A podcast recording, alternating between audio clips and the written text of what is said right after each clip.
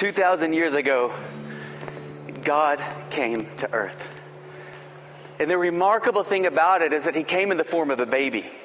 The same God who spoke the universe into existence, the same God who was so holy that the mountains trembled, the same God who the people had to go through a high priest, and that only once a year through the Holy of Holies, through the sacrifice of uh, animals. This God came to earth. But what's so amazing about it is that he did it without ceremony and without pomp. I recently read that when uh, the Queen of England visits a country, it costs about $20 million for even a short visit. She would take with her about uh, 4,000 pounds of luggage, two outfits for any occasion, an outfit for mourning in case where she's staying, somebody important dies, and of course, all of her security and all of her valet when Jesus came to earth, and note that he didn't become God, he was God. For all of eternity past, the Spirit didn't enter some man and make him God, as a false teaching is circulating these days. Even in big name televangelist preachers will say that Jesus became God. Jesus has always been God. From before the beginning of time, for eternity past, this God came to earth without ceremony, without pomp, in a manger. Why? Because when the shepherds rushed to see the King of Kings that was born in a manger, they were amazed. Not just at how innocent and how pure that God is, but they were amazed. They were taken back at how humble God is, at how approachable God is. Who's intimidated by a baby? And this is why God decided to come and be born in a manger and live among us so that he could say, Come unto me, all who are weary and heavy burdened, and I will give rest for your souls.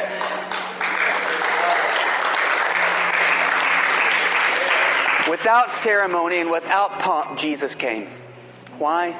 To be approachable. Why? Because Jesus needed nothing of this world to endorse his greatness. When kings and dignitaries visit other countries, they require pomp and ceremony by those countries to endorse their greatness. Jesus needed nothing of this world to endorse his greatness. He simply was great, intrinsically great, and anything he touched became great as well. He touched the manger, and it became a palace as the shepherds worshiped. At his first miracle at the wedding in Cana, Jesus touched wine. He touched water, and he turned it into wine. This is his pattern throughout his three year public ministry. Anything he touched became equally as beautiful, equally as great. Jesus touched the lepers, and they were clean and they were whole. They were smooth as babies. Jesus touched the blind and they could see. Jesus touched the lame and they could walk. Jesus touched sinners, they were cleansed. Jesus touched 12 ragamuffins and turned them into world changing apostles. Jesus touched a, a, a, donkey on the road to Jerusalem and he turned it into a presidential motorcade as everybody worshiped him. Jesus touched three nails and two pieces of wood, and he turned it into the means of salvation for the entire world. And this is what I'm still trying to wrap my mind around. Jesus touched me. My life is the manger that's been transformed into a palace. My soul is the water that has been made wine. My sins are the leprous wounds that have been cleansed and made whole. I am the ragamuffin that's been assigned to transform the world. And if Christ has touched you, then you are also priceless in heaven and you are purposeful on this earth. When I was a kid, uh, there was a song that somebody on the worship team sang, and I would always go up to them and I would say, Sing this song, sing that song again. And, and I, as a kid, I liked the tune, but, but the words would wash over me and it absorbed into me, and I would listen to these words so attentively. It was from a poem that was taken from a lady named Myra Banks. Uh, she wrote the poem about 100 years ago, and it was about an auction. And the poem goes something like this well, it was battered and scarred, and the auctioneer thought it was hardly worth its while to waste much time on this old violin, but he held it up with a smile. It sure ain't much, but it's all we got left, so I guess we ought to sell it too. One give me one dollar, who'll make it two? Well, nobody budged. Nobody wanted this old violin. But then from the back of the crowd came a gray haired man, and he stepped forward and he picked up the violin and he tightened up some strings and he picked up the bow and he played out a melody pure and sweet, sweet as the angels sing. And then the music stopped, and the auctioneer, with a voice that was quiet and low, said, What is my bid on this old violin? And he held it up with a bow.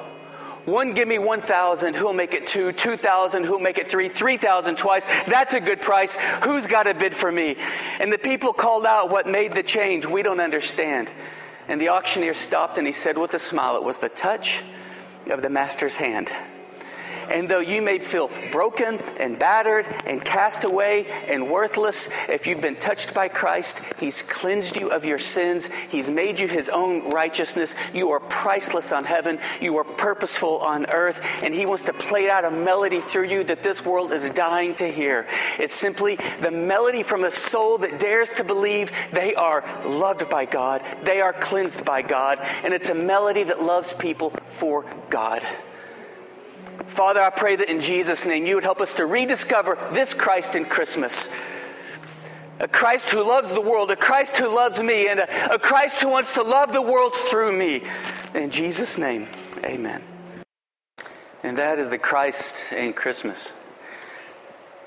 Relishing in the truth that He has touched us, that He's transformed us, and in a spirit of love, communicating that truth to everyone, everywhere. When I was a kid, uh, I specifically remember a, uh, a birthday party, and, and it was my birthday, and we had several kids over, and you can ask my mom about this. And uh, the cake was being sliced up and given to everybody. And then when, when it uh, came time to give me a cake, there was no more cake. they had given it to all the guests, but I didn't get any. And how often we treat Jesus like this at Christmas time. The, the season that we honor his birth, we give him the leftovers, and oftentimes there's nothing left to give. And we're to live life not giving Jesus a piece of the cake, but giving them the whole cake. We're to live by giving Jesus our whole life, not just Easter, not just Christmas, every morning, every day, our whole heart. This is what Jesus commands. This is what Jesus gives us the capacity to give Him, to love Him. And this is what the world is dying for. If you have your Bibles, open it to Matthew chapter 2. Father, help us in Jesus' name to love you like you want to be loved. Help us to love you like you've loved us. Help us to love one another and to love a lost world like you've loved us. This is a command that we can't do on our own. We, we, we need your Spirit to help us love you and to help us love one another and even to love ourselves the way that you love us. In Jesus' name, I pray that you would help us through your Spirit to love as we are commanded and as we are empowered. In Jesus' name, amen. I believe that we've lost the Christ in Christmas in three specific places. And let me just ask you to begin with have you lost Jesus amidst uh, religious activity? And I'm going to give you three vignettes of uh, three places in Scripture that people lost Jesus. And one is, of all places, amidst religious activity. I'll just summarize 2 Kings chapter 22, but basically there was a young, uh, there was a young king, Josiah. Uh, he was eight years old when he was anointed king. He was a good king, and he led a revival amongst in, in, in the midst of his kingdom. And when Josiah was, was 18 years of age, he said, uh, Go to the temple. He commanded his people to go to the temple where worship takes place and to, and to do a few things. So they went there and, and they were going to carry out the king's orders and something tragic happened. At first, you think it's good, but in reality, it's tragic. When they were carrying out the king's orders in the temple, they found the book of the law. Now, on one hand, it's, it's great. They found the Word of God, but on another hand, it's tragic. They lost the Word of God. And when they found the Word of God, they, they dusted it off. They're like, I remember this. I've heard about this.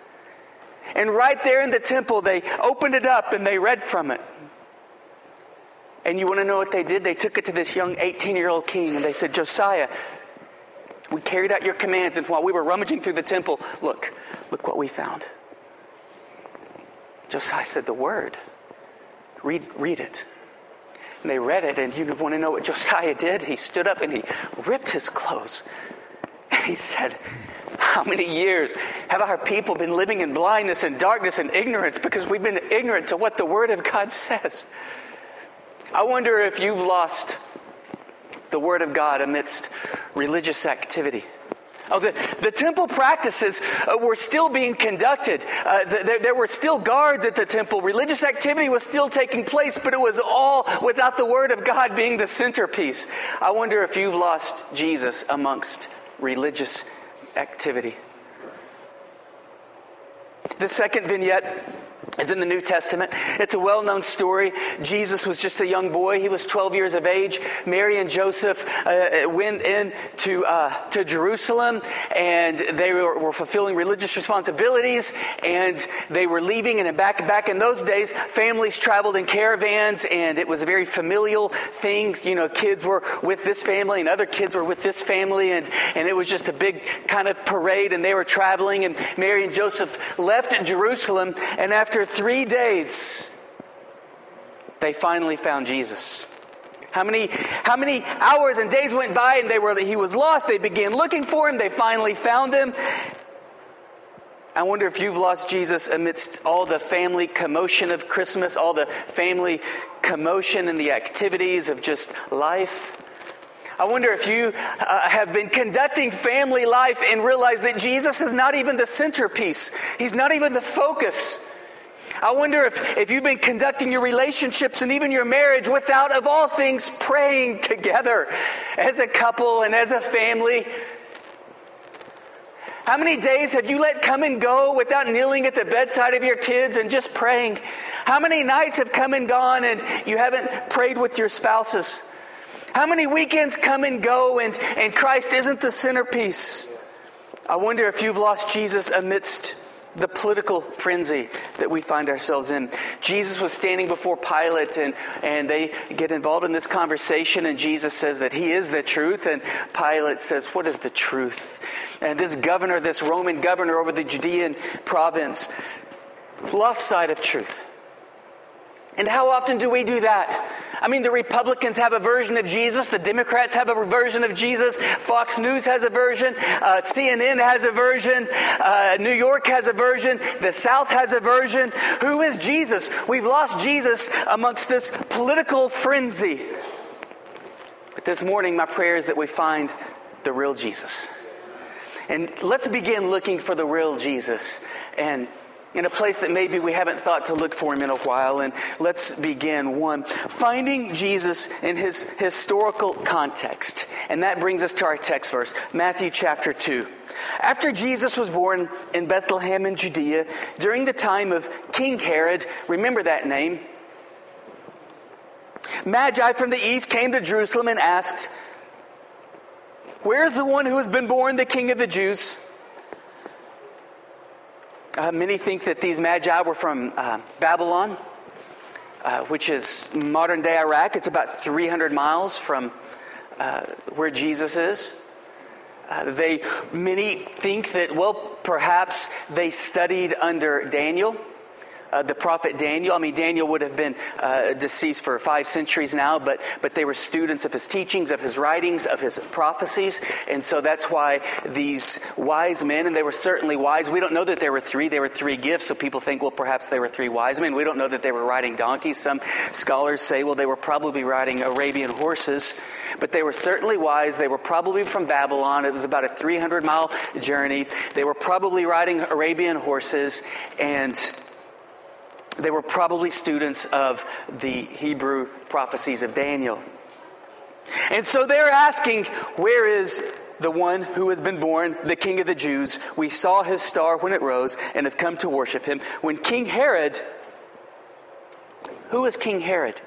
Well, let's just put this in a quick context. For example, if the United States goes into a country for invades a country for whatever reason, we like to set up capitalism and, and voting booths. And the United States, as policy, wants to make sure that whoever the president of that nation is, is somebody who's going to champion democracy. Right? And so, in a sense, that president could be resented by the people of their uh, of the indigenous culture and indigenous country because they'll be seen as just sort of a puppet of the United States. And in the same way, the United States has largely been compared to Rome in many different ways. But but Rome was very imperialistic, and when they would conquer a people, as they conquered Judea, the, uh, the, the, the Hebrew area where Jesus grew up, they would they would put a king. Now, this king was really it was nothing more than a puppet at the end of Rome's leash, and the king would govern to hopefully pacify and satisfy the people, but the real authority came from Rome, which is why there was also a Roman governor of that particular vicinity. So when King Herod, King Herod was a Jew, but he was a Roman um, authorized king of Judea. When King Herod heard this, he was disturbed. Why would he have been disturbed? Well, many historians and secular historians say that King Herod had a great deal of, uh, of emotional distress. There's no doubt about that historically. He went from being completely tyrannical to killing people who threatened his throne. And then after he would kill somebody, he'd go into huge states of depression. And then after a while, he would come out of these states of depression by building, building, building, building. And then he would receive a threat to his throne, kill them, go into more depression, come out of that depression by building. He was crazy. And when he heard this, he was disturbed, and all Jerusalem with him. Why? Well, it's kind of like if the, the, the, saying, if mama ain't happy, ain't nobody happy, right? Well, in the same way, if King Herod's not happy, ain't nobody happy. So Flavius Josephus records Herod's brutalities in his uh, writings, Antiquities. Let's just get a snapshot of why Herod would have been disturbed and why all of Judea would have been disturbed with Herod. Because if Herod's not happy, ain't nobody going to be happy. Herod was elected king of the Jews by the Roman Senate in 40 BC in Rome. Herod was given a Roman army to solidify his kingdom upon his return to Jerusalem. Herod eliminated a rival to his throne. That was his first order of business. They had him strangled. In 37 BD, Herod killed 45 leading men of that particular political party. In 30 BC, Herod had the elderly John strangled over alleged plot to overthrow him. In 35 BC, Herod's men drowned his brother in law. How would you like to have been related to Herod? He was 18 years old and the high priest when he was drowned because Herod was afraid the Romans would have favored his brother in law as ruler of Judea rather than him. In 28 BC, Herod had his mother in law, Alexandra, executed. In 29 BC, Herod had his second wife, Miriam, killed. Herod had an internal spy network and killed people suspected of revolt. Herod had all three of his sons killed. In 7 BC, Herod had 300 military leaders executed.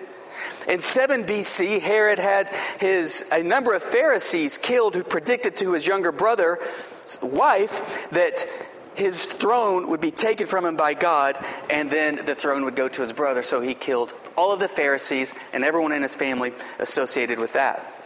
So let's pick up in the gospel readings in Matthew chapter 2. When these wise men came, probably from Iraq, and were asking, Where is the king who's been born of the Jews?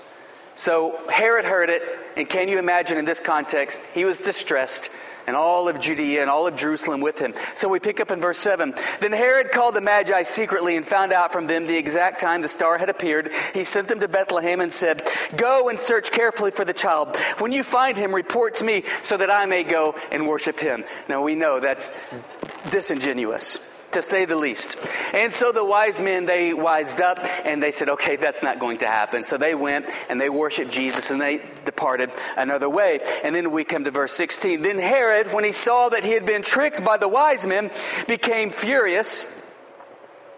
And watch this, how tragic. He sent and he killed all the male children in Bethlehem and in all that region who were two years of age or under. According to the time that he'd ascertained from the wise men, then was fulfilled what was spoken by the prophet Jeremiah.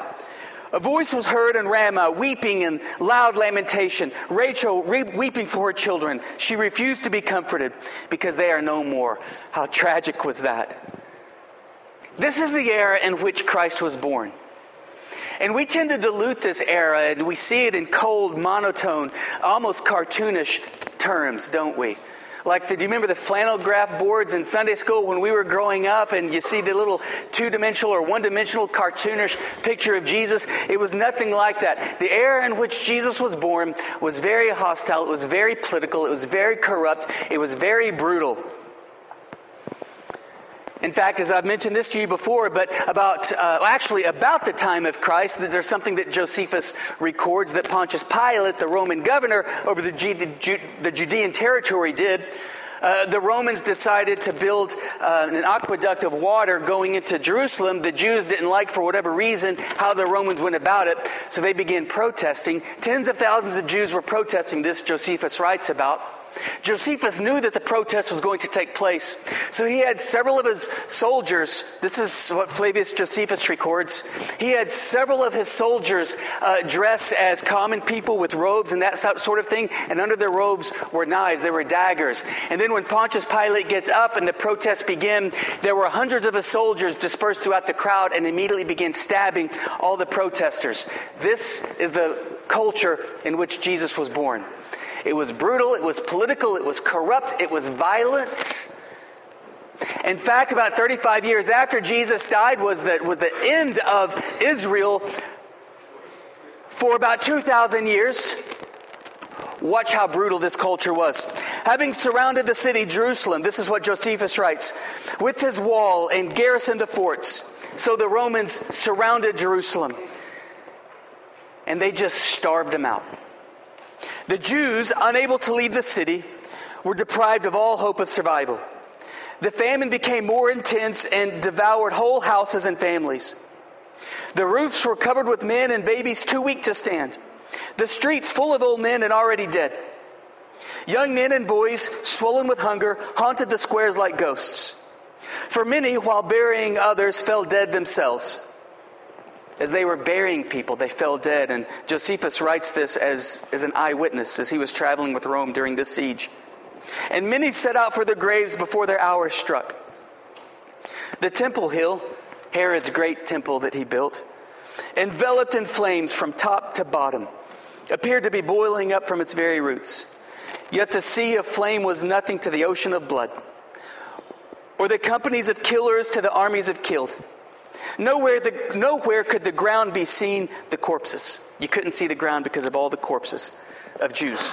And the soldiers climbed over heaps of bodies so they could chase those who were still living.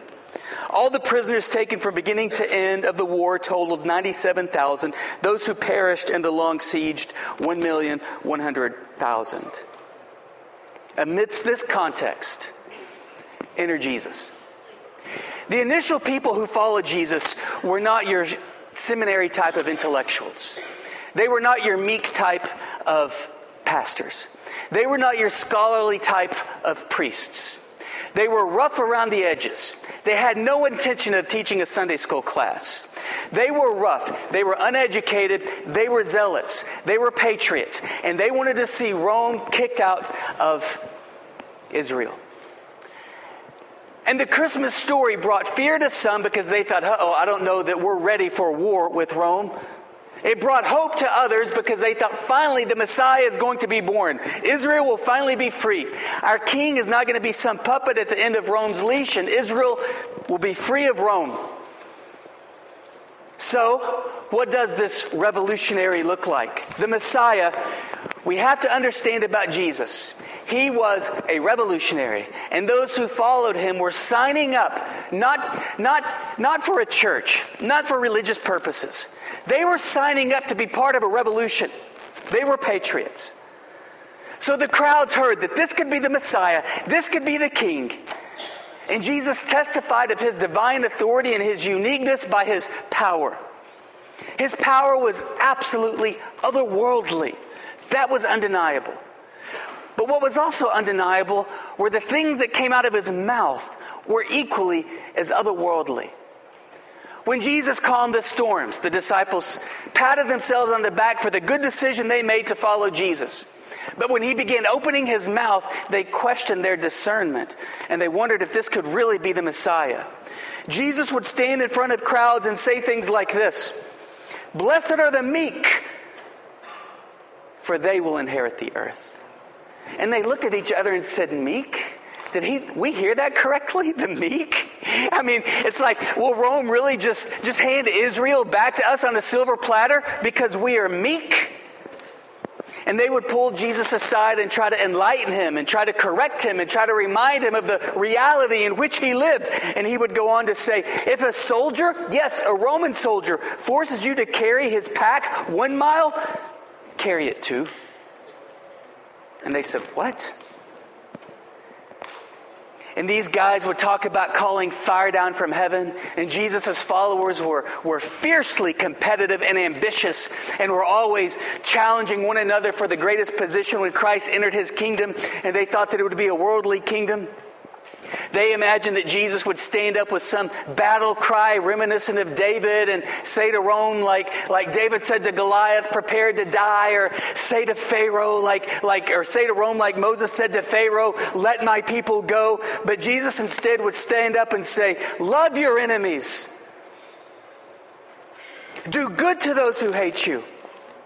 Bless those who curse you. Pray for those who mistreat you and they would look at one another and say, What world is he living in? And Jesus would just continue to press in with his teachings. If someone slaps you on the cheek, turn to him the other also. If someone takes your coat, give him your shirt. Jesus would lay teachings like this down, and the disciples would lean in and try to grasp them, but they just couldn't. It was too counterintuitive, and yet Jesus was relentless. Give to everyone who asks you. And if anyone takes what belongs to you, do not demand it back. Do to others how you would have them do to you. If you love those who love you, what credit is it to you? Even sinners love those who love them. And if you do good to those who are good to you, what credit is that to you? Even sinners do that. Jesus not only challenged the political zealots, he also challenged the religious elite, and he superseded all of their religious and moral authority from their good works, and he opened the doors of his kingdom to sinners. Not religious people, but sinners. And he said, Come to me, all you who are weary and burdened, and I will give you rest. Jesus not only taught this love, Jesus lived this quality of love. And when he was on the cross, he said, Father, Forgive them, for they know not what they do. And let me just ask you are you trying to follow a cultural Jesus?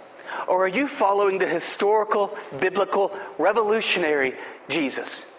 Isn't it so easy to get caught up in modern politics? Let me remind you, Jesus said, My kingdom is not of this world. Give to Caesar what Caesar's, give to God what is God's? I'm not saying we should be uh, uninvolved politically. Of course, we should vote our conscience. But do people know you more for your religious convictions, or do they know you more for the love of Christ? Jesus was a force of love against the backdrop of hate. An instrument of life in a world of death, a beacon of hope in a sea of despair. Now we are to be the same. Do people know us because of our political convictions, because of our religious activity, because of our theological convictions, or do they know us because of the love of Christ that flows through us? The love of Christ is counterintuitive. And the love of Christ is never recognized where it's appropriate, worldly speaking. The love of Christ is only recognizable where it's counterintuitive. And where it causes people to say, well, you just don't have any boundaries, or, you know, that, you, you, you need to love, learn tough love, or something of this nature. The love of Christ is only exemplified where it is counterintuitive and countercultural. I had the opportunity recently to, to apply the, the love of Christ. I was working on this very sermon and some, there, somebody texted me. I think they, they might have been under the influence of something or another, but they were cursing me out upside and down. And I just responded something like, I understand you're frustrated, but it is not okay for you to speak to me this way. And I thought, maybe I should just block this person. And I thought, what am I just studying? You know what? If I blocked that person, it would be so justifiable. It would be, it would be, it would be perceived as being discerning. It would be perceived as being mature, of having boundaries, of exercising tough love, of not enabling. But the love of Christ is counterintuitive and it's countercultural. And so I called the brother and I was like, man, I'm sorry. And I asked him to forgive me and, and I prayed with him and he cried, and you want to know what? He just needed the love of Jesus. That's all. There's a saying hurting people hurt people. The people who are acting most hurtful, the people who are acting the most unlovable in your life, are the very people who need the love of Christ the most in your life. Somebody messaged me and said, hey, so and so and so and so, this and this and this, and we need 35 bucks. And it was the kind of $35 that might not have been the most discerning appropriation of funds. But again, I just finished reading about Jesus saying, Love those who, who, who seem to be unlovable and give to those who you don't expect anything back. And, and I was convicted, and I just said, Sure. Let me ask you, where is love most needed in your life? Where is it most counterintuitive? Where is it most countercultural? That is where Christ is going to shine in your life. And perhaps you're in a relationship, perhaps you're in a marriage, perhaps you have kids, and look, I understand. I understand the, the, the, the whole balance of enabling and all of these things. I get that. I get that. I've, I've been there. I understand. But it is never okay for them not to be convinced to the core of their being that you love them with the love of Christ. Where is the love of Christ most needed in your circle? To follow Jesus is to ignite this revolution of love. How do we do this? We can't do this on our own. So, one, we have received the spirit of love. For God, when you became a Christian, He did not give you the spirit of fear and timidity, but of power and of love and of a sound mind. Do you realize that Jesus, for three years, taught the disciples to love, and they never got it? For the next 25 years, with the tongues of, of, of, angels. I could talk to you about love, and you're still going to leave here with resentment, with animosity, with bitterness, with hatefulness, with defiance, championing your own rights and pride more than love. Why? Because we can't love like this in our own ability. Not even the followers of Jesus could love like they were commanded to love in their own ability. Jesus understood that. That's why he said, Look, it's better for you that I'm crucified. It's better for you that I go away. Otherwise, I'd never receive the helper. Who's the helper? It's the Holy Spirit. And the Spirit that we receive is the Spirit of love. Secondly, the Spirit of love gives us the nature or gives us the capacity to love Jesus. God's love has been poured out into our hearts. A sheep doesn't have to go to sheep school to learn to be meek a wolf doesn't have to go to wolf school to learn to be vicious. Why? Because it's in the sheep's nature to be meek, and it's in the wolf's nature to be vicious. And when we place our faith in Christ, we receive the Holy Spirit and we receive a new nature, and this nature is one of counterintuitive, countercultural love. God's love has been poured out into our hearts. And what God wants for us is to love people. All throughout Jesus' teachings, love your enemies, love God, love others. The entire Old Testament, Jesus said, can be summed up in one word love. Love God and love others. And the night before Christ's crucifixion, he said, I give to you a new command. And I'm just not giving it to you because I'm just not going to model it for you. Love one another as I have loved you. And then he went to the cross and he paid the price for our sins he forgave, uh, he forgave the people who were executing him, and he said, Now, love one another.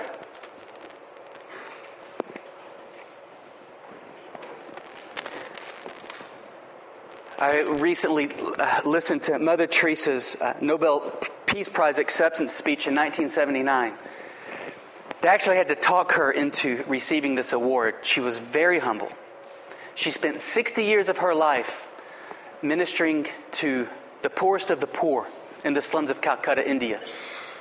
60 years of her life ministering to the uh, people in her society that were considered trash, literally thrown outside in the gutter to die. Mother Teresa, in her acceptance speech, the, the only reason that she decided to, to accept it is because it would draw attention to the poor of the world. And in her acceptance speech, she said that she saw a man in an alley, and his entire body was covered with maggots. She said the only place that was not covered with maggots was his face. And she, she created a home for people to die with dignity. And she had these nuns who enlisted into this service just share the mercy of Christ.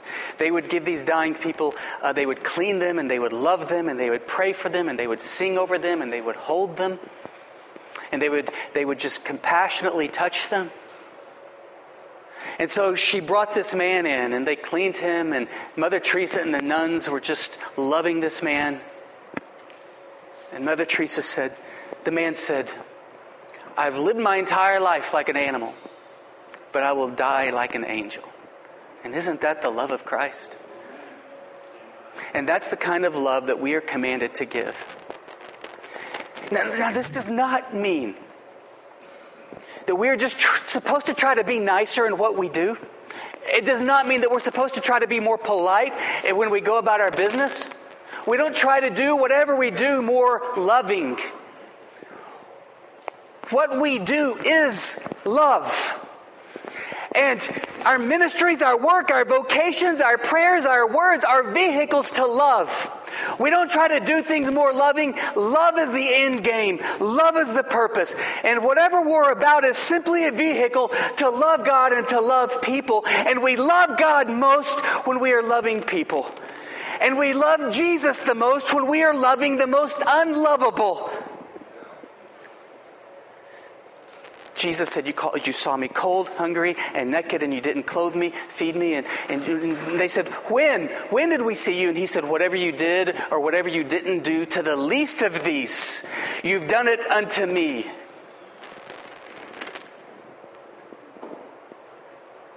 Our nature through the Holy Spirit is love. And this is how we love God by loving people. And we love God most of all by loving the most unlovable. Listen to Mother Teresa's words. It was not enough to become a man. This is in her acceptance speech. He died on the cross to show that greater love.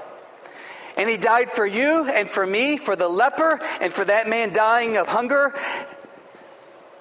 and that naked person lying on the street, not only of Calcutta, but of Africa and New York and London and Oslo, and insisted that we love one another as he loved each one of us.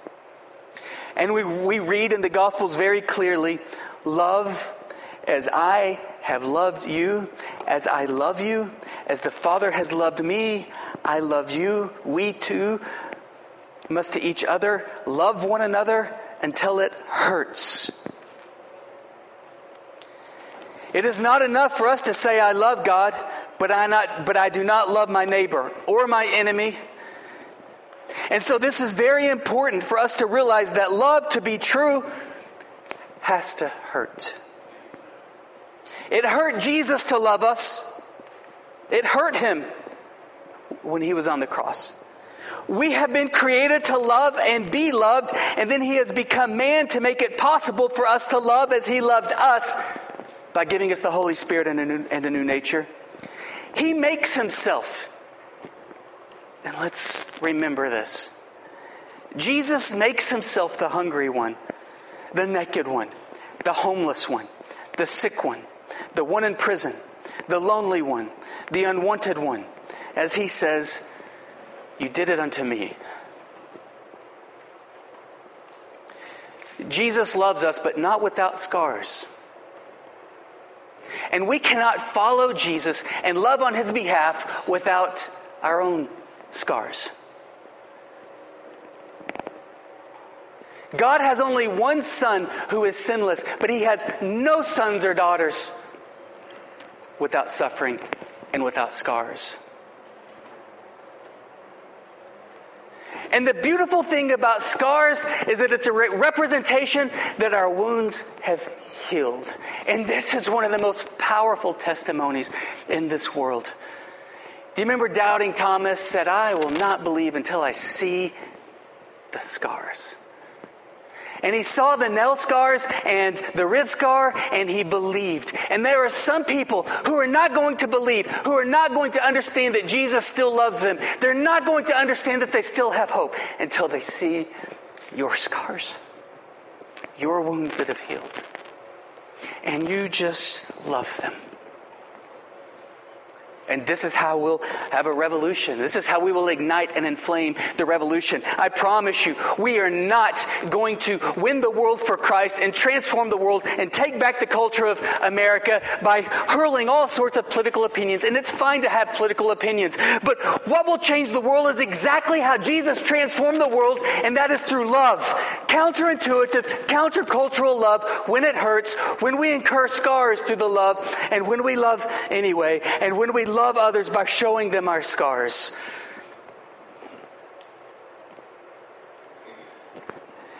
And I just pray that every day you wake up, you would pray, God, fill me with your Holy Spirit so that I can love well.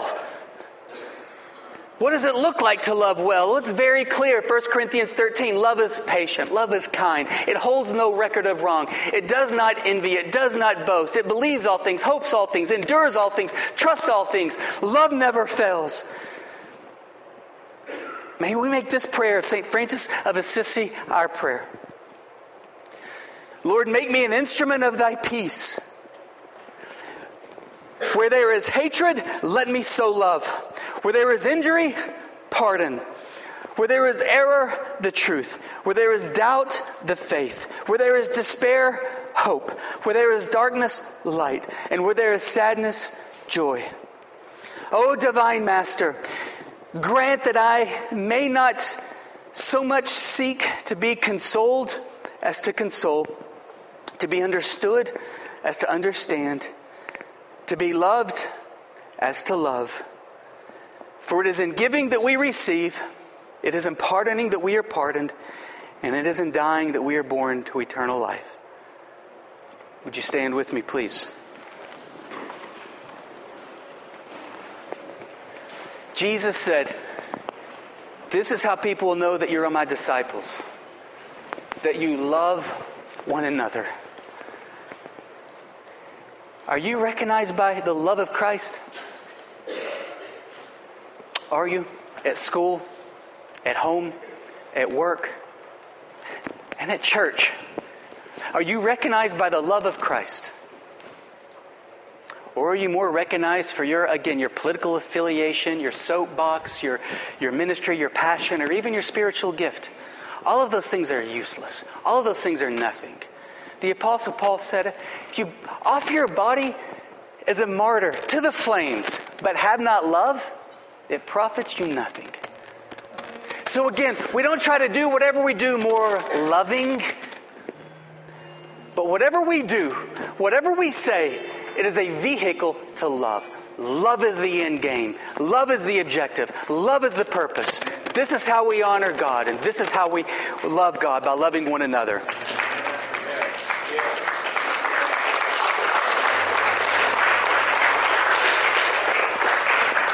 Would you bow your heads? God is looking for someone through whom He can change the world. God is looking for someone through whom He can change your marriage somebody to step forward and break the frosty feelings of animosity and melt the, the hostility cycle. God is looking for someone through whom He can create a revolution at school. God is looking for someone through whom He can create a revival in your family. But it's going to require somebody to step forward to incur some wounds in love with a counterintuitive, countercultural, Christ like love. And so often we, we, we pray passionately God, use me. God, change the world through me. I'm guilty of that. In, in a sense, it's, it's not wrong, it's just short sighted. It's like saying, God, let me get on first base instead of God, let me hit a grand slam and get to home plate. What we need to do is we need to cry out, God, fill me so full of your Holy Spirit that I love. Fill me so full of your Holy Spirit that everybody around them knows that you love them because they see your love in me. Fill me so full of your Holy Spirit that you use me to shine your love through the world. One of the reasons that my faith in Christ has been deepened so much is because Christ didn't change the world by giving some shallow five steps or five pillars of Christianity or some nonsense like this. Christ didn't change the world with some, some uh, temporal, short sighted, one or two generation political agenda. He transformed the world by saying, The least of these come unto me, and I will love people through you. That is so otherworldly. That is so supernatural. That is so authentic. That is so holy, and that is so divine. And He's still looking for someone through whom He can love the world. And I just want to ask you to pour your heart out to God in this invitation and say, where there's resentment, God, melt my heart. Where there's misunderstanding, help me to understand. Where there's friction, where there's animosity, where there's despair, where there's doubt, Lord, help me to be your force of healing and love. Love people through me. So let's let's respond. Let's do this together. Take your outline out. Let's read this prayer of St. Francis of Assisi together.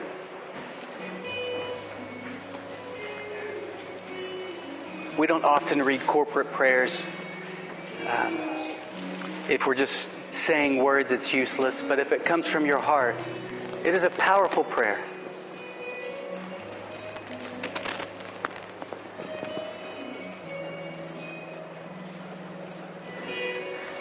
Okay, let's read it. Lord, make me an instrument of thy peace. Where there is hatred, let me sow love. Where there is injury, pardon. Where there is error, the truth. Where there is doubt, faith. Where there is despair, hope. Where there is darkness, light. And where there is sadness, joy. O divine Master, grant that I might not seek to be consoled as to console, to be understood as to understand, to be loved as to love for it is in giving that we receive, for it is in pardoning that we are pardoned, and it is in dying that we are born to eternal life. Amen. So let me dismiss you with a prayer, and let's praise Jesus.